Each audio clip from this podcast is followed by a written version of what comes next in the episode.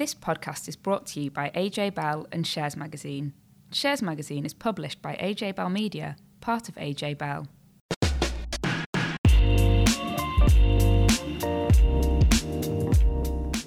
This is Money and Markets. I'm Laura from AJ Bell, and with me is Dan from Shares. Hi. So, this week we're going to look at why so many takeovers are happening and what investors should do if one fund group is taken over by another. And we'll also be looking at the exodus from absolute return funds. And today we're joined by Simon Molliker from AJ Bell. Hi there. So, first, Laura, you've been looking at absolute return funds and the fact that they've been unloved by investors for a long time. Uh, what does your research show? I, and I guess you better quickly explain what on earth an absolute return fund is. Simon, do you want to explain? Take the mantle from me. Yes, of course. So, um, absolute return is, I guess, probably um, it's fair to say a, a, kind of newer idea in, in, some ways, and it's because the UCITS powers were, were, widened to allow these types of funds to launch. So, really, um, the way they are positioned is to provide inflation uh, plus returns. Um, so, in a theory, it's giving people a positive return. So it's actually an outcome driven sector. It's telling you what you should get from the sector. Whereas actually, most of the traditional sectors, something like UK All Companies, um, you have a description of what you're actually buying into in essence. So UK companies, the funds that exist in those sectors are broadly UK equity funds, which are built up of UK listed businesses. So absolute return is very different. Um, there's been, I would say, some disappointments in this sector in that um, possibly people under the impression it was uh, kind of guarantee, where it certainly isn't. Um, the idea of having positive returns is, is absolutely not guaranteed, and actually the sector itself was changed from a from a 12 month rolling period to a three year to give people um, the idea that actually you should think a bit more long term in terms of that, but it's still absolutely not a guarantee. Um, but I think where the, the probably biggest flaw is or the misconception is that um, you really have to understand what you're buying in this sector. Um, so the sector is built of over 100 funds, but they're very, very different funds um, providing different types of exposures. Um, so you have to be very careful. Really, the idea is that they should be uncorrelated to equities and bonds, the traditional asset classes. But that's not really the case in some situations. So you can have a long short equity fund that is actually um, geared up more than, than, say, a zero net position. It may actually have a beta aligned with equities, which actually means it will act somewhat in tune with how the equity market does. So if it could end up maybe having a beta of 0.5, then you do need to be careful because that will move with the equity markets. Um, so the idea that it's uncorrelated to the traditional asset classes doesn't actually stand quite true. So you really, really have to understand what you're owning in these types of funds. So Laura, what what does your research show then? So yeah, these funds were hugely popular a couple of years ago, and they were kind of the darling of the investment industry, and loads of asset managers launched funds um, in a bid to grab some of those assets that investors were putting into them. Um, so, out of all of the sectors in 2015 and 2016, it was the best selling sector. So, it was where investors were putting most of their money. And the tide has kind of turned on that now, and investors are pulling out their money in droves. So um, over the past 11 months, there's been consistent outflows, and more than five and a half billion of money is pulled out of those funds. So is, it, is, is that because performance is not being very good? So people just said, sort of saying, "I've had enough, I'm leaving." yeah, essentially. No, that is a big part of the story. So there's been some really massive funds in the sector. So Standard Life GARS is probably the one that everyone has heard of and will know about, um, and that was kind of the pioneer for the sector. Um, a very big fund, very complicated, um, and that's in massive outflow. So that's part of the reason. So that's actually so it's in about 10 billion of money pulled from that one fund alone over the past year, and about 18 billion pulled from it over the past three years. And a lot of that was driven by the fact that the fund was underperforming and it wasn't delivering on its um, stated goals of delivering that absolute return that Simon was talking about. But a lot of the ones, so I looked at the funds that had seen the largest outflows over the past year, um, and of those, eight have um, five year performance data, and all of those eight have failed to meet their own benchmark, so their own targets for returns. Um, so lots of them have made losses or they just haven't kept up with what their stated goal was, whether that was to beat inflation or whether that was to deliver what's called a cash plus return, so cash cash plus 3% a year over a longer period. So if I had to put a headline on it, it would be absolute return funds have disappointed and investors have pulled their money out. I mean, those are some big figures, though, even for that single product that you were just describing. It obviously, sh- shows how, how uh, kind of popular they were. Um, I mean, it's quite interesting to see investors sort of walk away because uh, you know, we're all told that investing in funds is a long-term game, and you know, five, ten years you should be parking your money. Uh, yeah, you know, it shows that people are still investors are still sort of savvy and know what's going on, and um, just refusing to put up with um, substandard performance. Yeah, and I think Simon's point earlier is probably very true. Is that the the name absolute return could be a little bit misleading because it does tend to suggest that to some investors maybe who hadn't dug into the sector that this would be a kind of guaranteed thing, and and it hasn't been. And even those that have made um, gains still haven't beaten inflation in lots of cases. So the actual real value of your money has been eroded over time. So I think maybe there was a case where um, investors piled in when these sectors and funds were really, really popular. Um, then they haven't delivered the returns that they thought and that they thought were perhaps guaranteed or a sure thing. Um, and so they're now pulling their money out. So, Simon, you look at the funds industry very closely. But if you if you if you're running an absolute return fund and you're not delivering, um, surely the fund managers would be under pressure from from people to, to do something. Or you know, is this is this a product that could be out heading out the door that we're not going to see them, or do you think there's still there's still a role for them if they can get the strategy right? Yeah, I think um, the problem is we do ask um, a lot from people over short-term periods, and long uh, investing should be a long-term game. Um, I guess the issue here is really that the objective is nearly to outperform in any market conditions. That is absolutely the holy grail. I, you know, I wish that was very simple to do. It's not. It's very, very complicated, and it's much more complicated than a simple long-only strategy. Um, so, you know, with that becomes increased risks. Actually, it means there can be more to go wrong. So, I think they absolutely do have a place in a portfolio, and we on the investment team use them within solutions.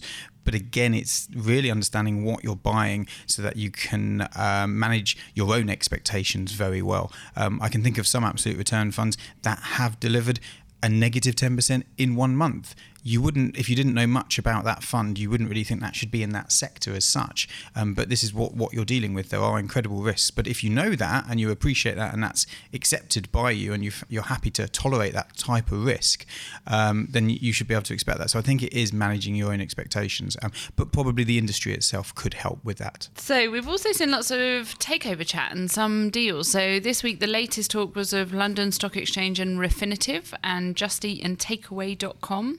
Um, so, Dan, what's in the water? Why are takeovers happening? It does, uh, you know, they, they come in waves. It certainly seems like there's loads going on at the moment. I can think of four key reasons. First is the cheap pound. So that obviously, if you're an overseas company and you're looking to acquire something in the UK, it's going to be, in you know, the foreign exchange rate works in your favour. So you've had the US private equity company Advent made a bid for the defence firm Cobham. Um, you've got private equity firms, they, and they've been selling assets for I don't know three, four, five years. Um, they're all sitting on loads of cash, and they kind of want to recycle that proceeds. So they're they're doing deals. Um, I've seen data suggest that. Um, you know, I think in June is like really, really high levels of activity, and I guess you can just expect more of this to come. There's loads of big companies that are struggling to achieve organic growth, so they're going to naturally turn to acquisitions um, to try and find a way of you know, driving those sales up. Um, perhaps like the glory days that they used to enjoy. And also, we've got loads of activist investors that are just pushing for deals. I mean, it's interesting with you talking about Just Eat that they're proposed to merge with Takeaway.com. Now, there's an activist investor called Cat Rock Capital who owns very small, I think about 2% of Just Eat, but they've managed to um, talk about this in the public domain, so pushing for the company to merge with someone. Uh, and so that's why it's kind of it wasn't a surprise, but it's interesting how these activist investors only have a small stake and yet can seemingly sort of achieve quite a lot. And so I'd never actually heard of takeaway.co.uk, is it? Takeaway.com, yeah. Um, I've never heard of them. I, I believe it's a Dutch company. It kind of does the same things, but yeah, no, right. I, I'm not familiar with it, but you you know, it might be that they want to find a way to come into the UK. I mean, Europe and the UK seems quite attractive to um, this food takeaway um, sort of developing industry. There's still lots to go for, and uh, as consumers, we're uh, whilst it may feel like we, we sort of order takeaways all the time, I still think there's there's a lot of people who could potentially do it on on a more regular basis. So I can see why people, you know, from a corporate perspective, you want to get involved in mergers and acquisitions in this area. But you know, there, there is loads going on, and I think the, the question everyone's asking is who's next? Who who could be a takeover target? So Aston Martin um, has got one of its private equity investors called um, in, Investindustrial, it's an Italian firm. A couple of weeks ago, made an offer to buy an extra 3% of the firm for 10 quid. Well, as we talk today, the shares are trading at less than £5. Um, so you, you would sort of naturally think um, there might be potentially some more interest, at, certainly at this very low price. I mean, Aston Martin floated on the stock market last year, I think at £19. It's now less than five. It's been a true disaster. But you know, whilst shareholders in it may be grumbling because they lost money, someone else may be thinking of it as an opportunity. So you always have to look at sort of both sides of the coins with um, takeover situations.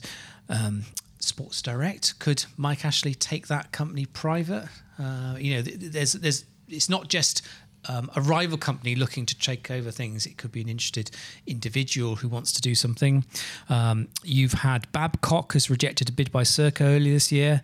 Um, some house building companies look potential targets. I think you know, Bovis has tried and to be buying Galliford homes. I mean, these house builders are sitting on masses and millions and millions of pounds of cash.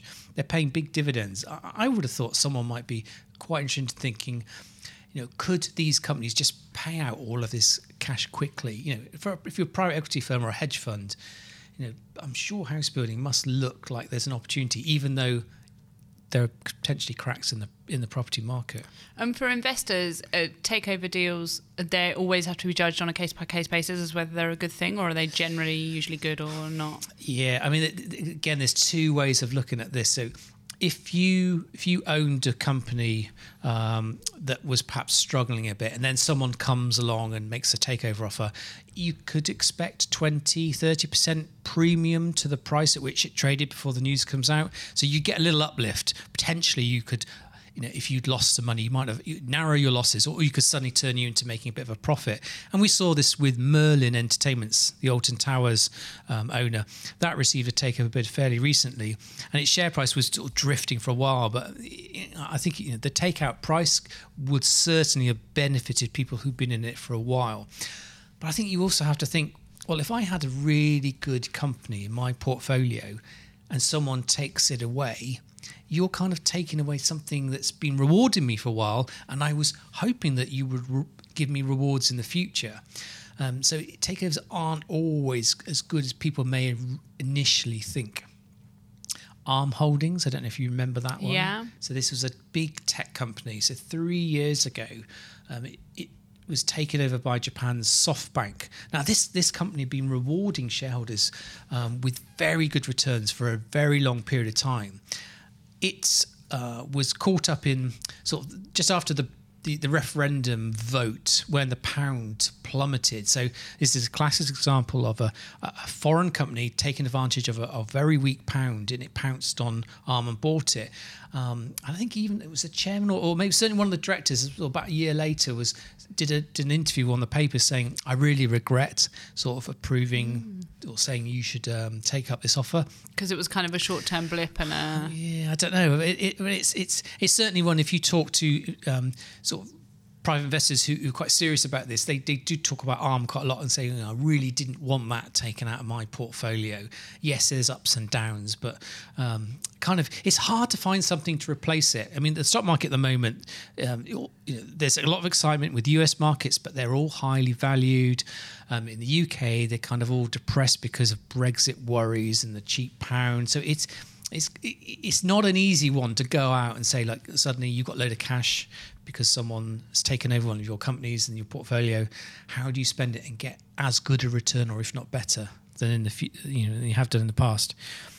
I mean, in the funds area, we had some news out um, just before we did this recording of this podcast where Liontrust, the asset manager, was going to buy Neptune. So, I mean, Simon, this is quite an interesting perspective. If, if you owned funds that are run by either of those companies, does you know does a takeover actually affect um, the way the fund is run, or do you think the scope for these, you know, when two asset managers come together, can they can they just run things as they were before? Um, yeah, I think it is a big danger. Um, just maybe taking a step back for a minute. Um, it's definitely not a new phenomenon, and investment management businesses are also very much subject to takeovers, and it's happened a lot in the past. I think the rate has probably increased more recently, uh, fairly dramatically, and I put that down really for, for two two good reasons. One, because of pricing pressures in the industry, um, and the second, really globalization. So pricing pressures being that um, their asset managers are becoming less profitable beasts, and therefore they need more scale um, keep up their margins. Um, and so, so merging together can um, provide opportunity for good synergies, so good cost savings across businesses. Um, and the second being globalization, that it's actually probably much easier these days to be able to sell a, a strategy cross border. Therefore, if you merge or acquire businesses in different regions, you can utilize their distribution teams and sell existing strategies in different regions and, and vice versa. So I think there's good reason why we're seeing it more recently. And um, with the Liontrust and the Neptune example, they're both kind of, um, they're probably too big to be considered boutique, aren't they? But they're kind of medium medium sized asset managers. So they're kind of in that prime zone where merging together, you could really get some cost efficiencies of taking two kind of middling sized asset managers and putting them together. Some of the fixed costs there. So there could be a benefit for investors. Yeah, I think absolutely. From from the company's perspective, um, I think where the danger really lies is though for investors in funds from possibly the company that's being acquired. So we do think very much about the parent organisation and the environment that allows fund managers to invest within.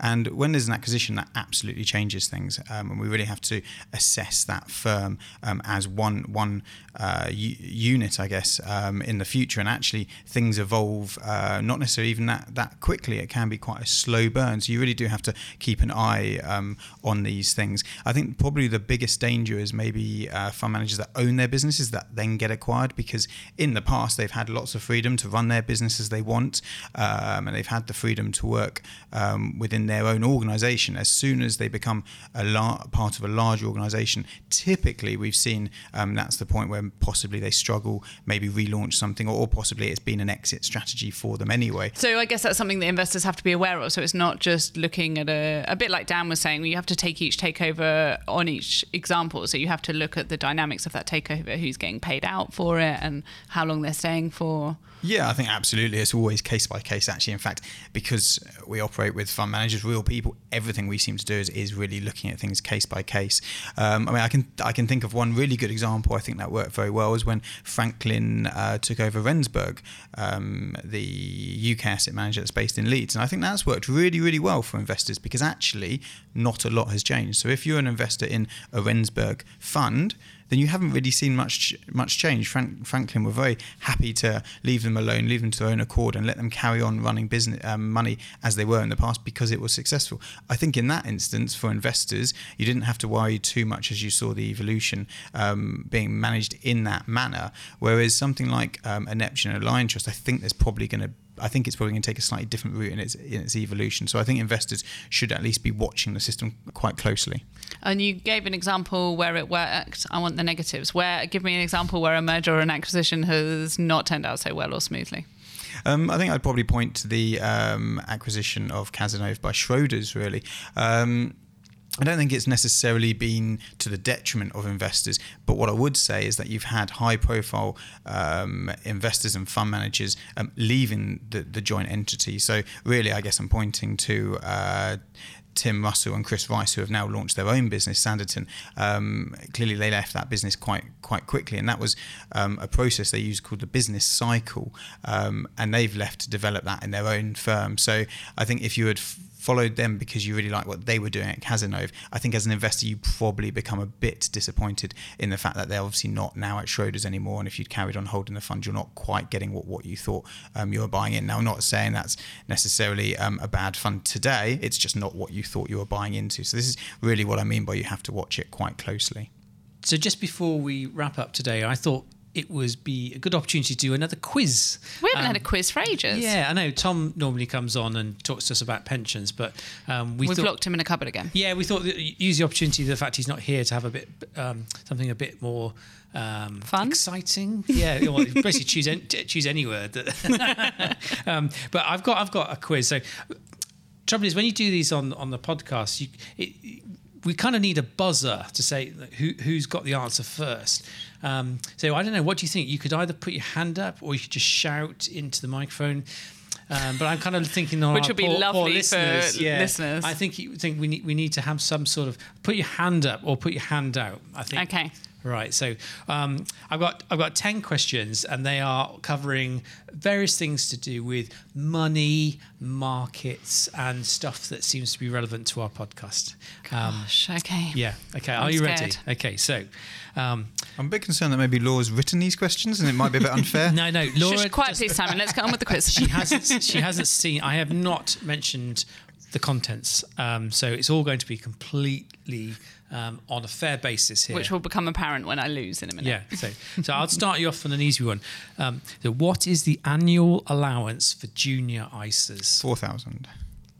incorrect 4,360. No four 4368 so What's eight I- pounds between friends? Yeah. I was so- rounding up to the Yes. low, to the 1,000. So actually, I'm going to keep the Laura. You've got that because you were closer to than than Simon was. Oh, so, dreamy. Um, okay, so number two, how many companies on the UK stock market does Sports Direct have a stake in? Five. Simon, what do you think? I actually think it's higher than that now. I regret. Oh, I was going to go higher anyway, but thank you for confirming that, Laura. So I'd say six. Okay, well, that was quite interesting because it, it used to be a lot more, but the, um, it, they've either gone bust or, or he sold out of them. It's only four. It's Goal, Goals Soccer Centre, You misled me, Laura. yeah, Game Digital, Fun, um, Findel, and French Connection. So. Goal Okay. Soccer Centre. Yeah, do you not know that? It's like the five-a-side. You know what do you do on a Sunday morning? And not play five aside. Go and play five-a-side, five-a-side football. Um, okay, so no one gets that. Um, so what? I was closest. I'll go on then. Yeah. Okay, I, I, 'cause I suddenly in my head. There's not thought- a lot of integrity in this You quiz. had to get the, the, the correct answer. Number three. What is Neil Woodford's middle name? I know his horse's name, What's his horse's name? Ernie. So I'm going to say Ernie. You're not going to Oh. say Bert. I want to say James. Okay, n- neither of you are correct. It's Russell. And I would have thought you would have had that tattooed on your back or some something like that. So no one gets it. Um, okay, so we love talking about Monzo on this podcast. Name three descriptions for the colour of a Monzo card. And these are the official descriptions from Monzo. Coral, Yeah. neon pink, and orange. Okay, Simon, what do you think? Lilac, red, and orange. Okay, Laura is the winner because it's hot coral, but I'll give you that one. okay. Midnight sky and lagoon blue. Uh, I'm Wait, quite. hold the phone. Monzo have more than one colour for their cards. Say Monzo Plus account, you have a choice of three colours. Oh, Yeah. I'm not in that elite group. Yeah. Okay. So next one. How many US dollars can you get today for twenty pounds? Simon, you go first. 22. Okay, twenty-two dollars. So Laura, what do you think? It really depends, as a personal finance expert, it depends where you're getting your currency from. Are we talking about an airport kiosk or are we talking about the best rate you can get on the day? I'm just talking about if you type the number into a foreign currency exchange website. Uh, some thorough research done by you, Dad. Um, I'm going to say 20 to $23. 20, you're closest. It's twenty-four dollars thirty Ah, something. we're so pessimistic. yeah. Okay, this is this is probably my favourite question of the first five questions. How, many questions are Oh no, sorry. Well, it's actually six. We're on question six. How many beans do you get in a tin of baked beans? This has nothing to do with finance. It's counting. do you not? Would you not count when you ever put them onto your two um, slices I'm of toast? Gonna I, beans on toast is one of my favourite dinners. I've never counted them though. I'm gonna say seventy-five. Oh, that's interesting. What do you think, Simon? Do you give the weightage of the baked bean tin first? It's about 415 grams. The the standard size tin of beans. Not a snack pot. No. and not a catering one either. Is there 190? No, it's 465. What? Yeah. That's amazing. That That's- is. That sounds too much, doesn't it? That's what the, the internet tells me. Four six five. So, um, so who? So I can't remember what you both said. Simon was definitely closer. Simon gets his But first still miles mark. away. Okay, right. This is this is uh, this is getting a bit tougher. So I'm going to do Tougher than Neil Woodford's yeah, middle name. Yeah, do this slowly. You've got a, a one thousand pound credit card balance, and your APR is Unlikely. is is eighteen point nine percent. You pay off twenty pounds a month. When do you fully clear your balance? Now I've got a choice of three answers. Thank God. So it's a, a grand on the credit card, eighteen point nine percent interest, twenty quid a month. So it's either you clear it in a year and nine months, three years, or seven years six months. Seven years, six months. What do you You're think? paying £20 a month. Yeah. Hmm. For the listeners, Simon is doing a very tortured look on his face while he does some mental arithmetic. Could you go through the options again, please? One year, nine months, three years, or seven years, six months. Seven years. Yes, you're both correct. Well done. Well That's done. very good. Question eight of ten. We're almost there. Oh, thank God. When did the old style one pound coin stop being legal tender? I only, you don't need the exact date. I just need the month and the year, not the day. Thank you. That's, generous that's of very generous. Um, I actually have no frame of reference for this.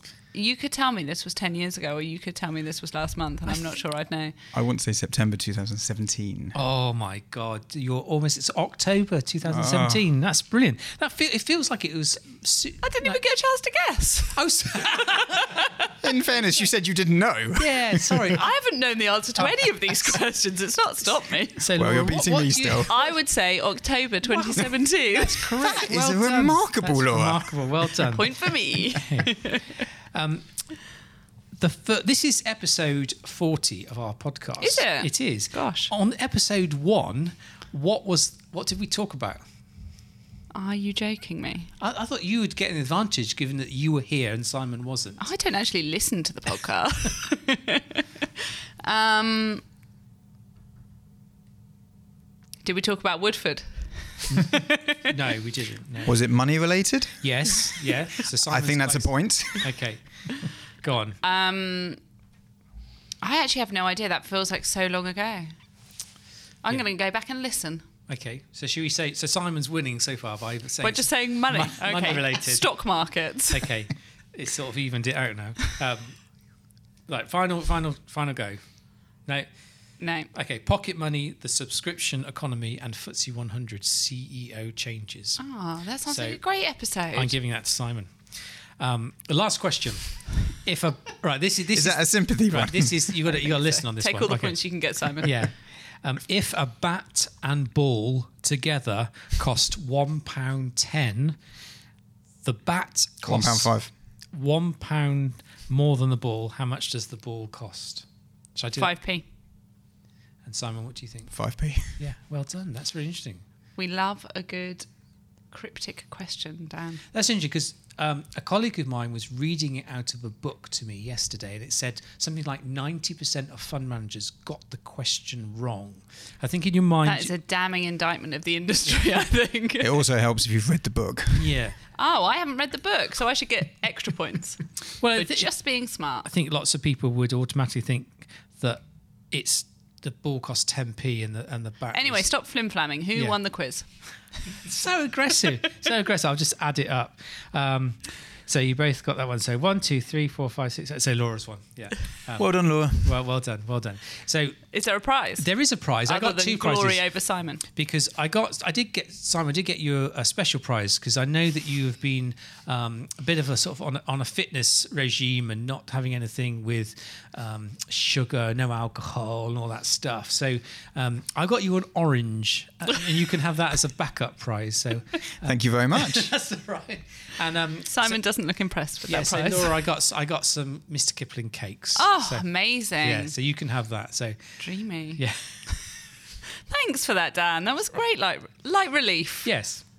Um, and that is everything for this week and everything for this month and everything. Not not forever. We're just taking a break um, over the summer, so we're going to be having a hiatus to work on new ideas. Dan's going to work on his tan. Yeah. I'm going to come up with some good new podcast ideas, um, and then we'll be back in September. So do join us then and have a great summer. Thanks very much. Thank you. Before you go, please remember this podcast is for educational purposes, and the views expressed don't necessarily reflect those of AJ Bell or Shares Magazine. The podcast isn't telling you whether certain investments are suitable or not. And don't forget that the value of investments can change, and you can lose money as well as make it. It's also important to remember that tax rules apply, and that the way an investment performed in the past may not be the same as how it behaves in the future. If you want help, go see a qualified financial advisor. Música